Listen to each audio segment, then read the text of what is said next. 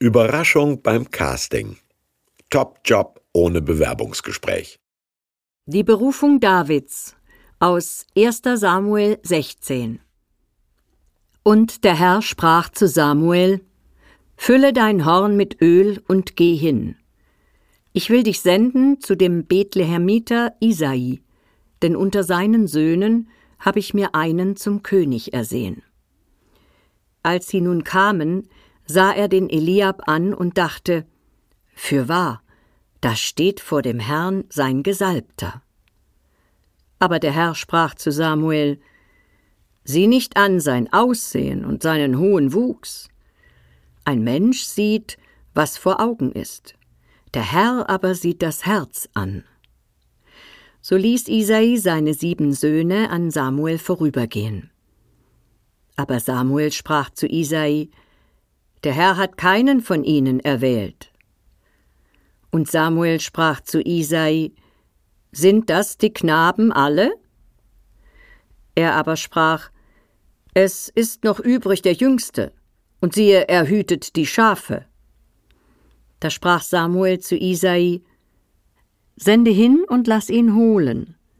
Wir werden uns nicht niedersetzen, bis er hierher gekommen ist.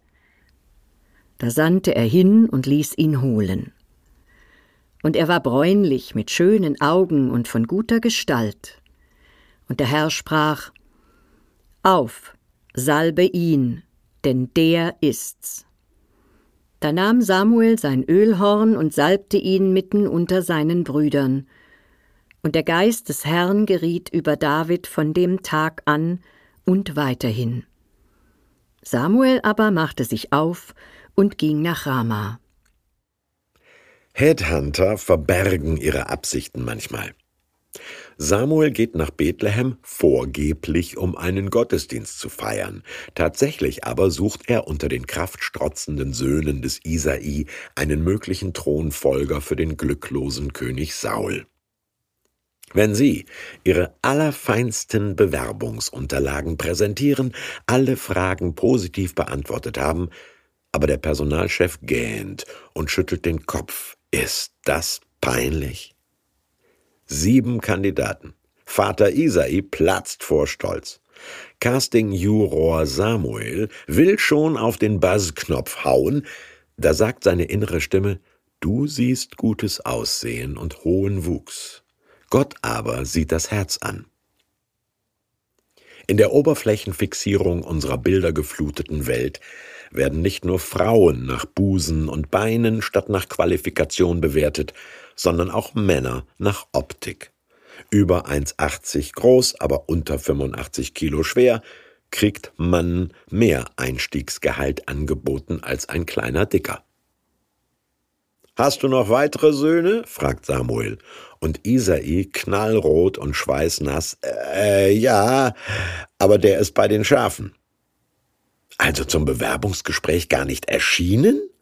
Samuels hörbar gereizter Satz, Zitat, »Wir setzen uns nicht nieder, bis er hergekommen ist«, heißt übersetzt: »Sag mal, wollt ihr mich verarschen?« Gott sieht das Herz an.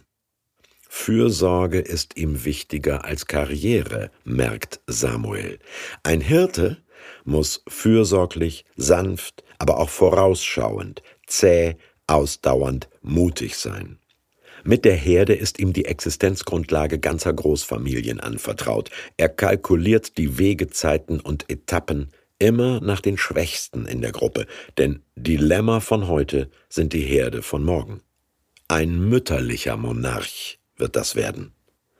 Und Samuel nominiert, designiert, vom Fleck weg, den viel zu kleinen, viel zu jungen Hirten David zum künftigen König Israels.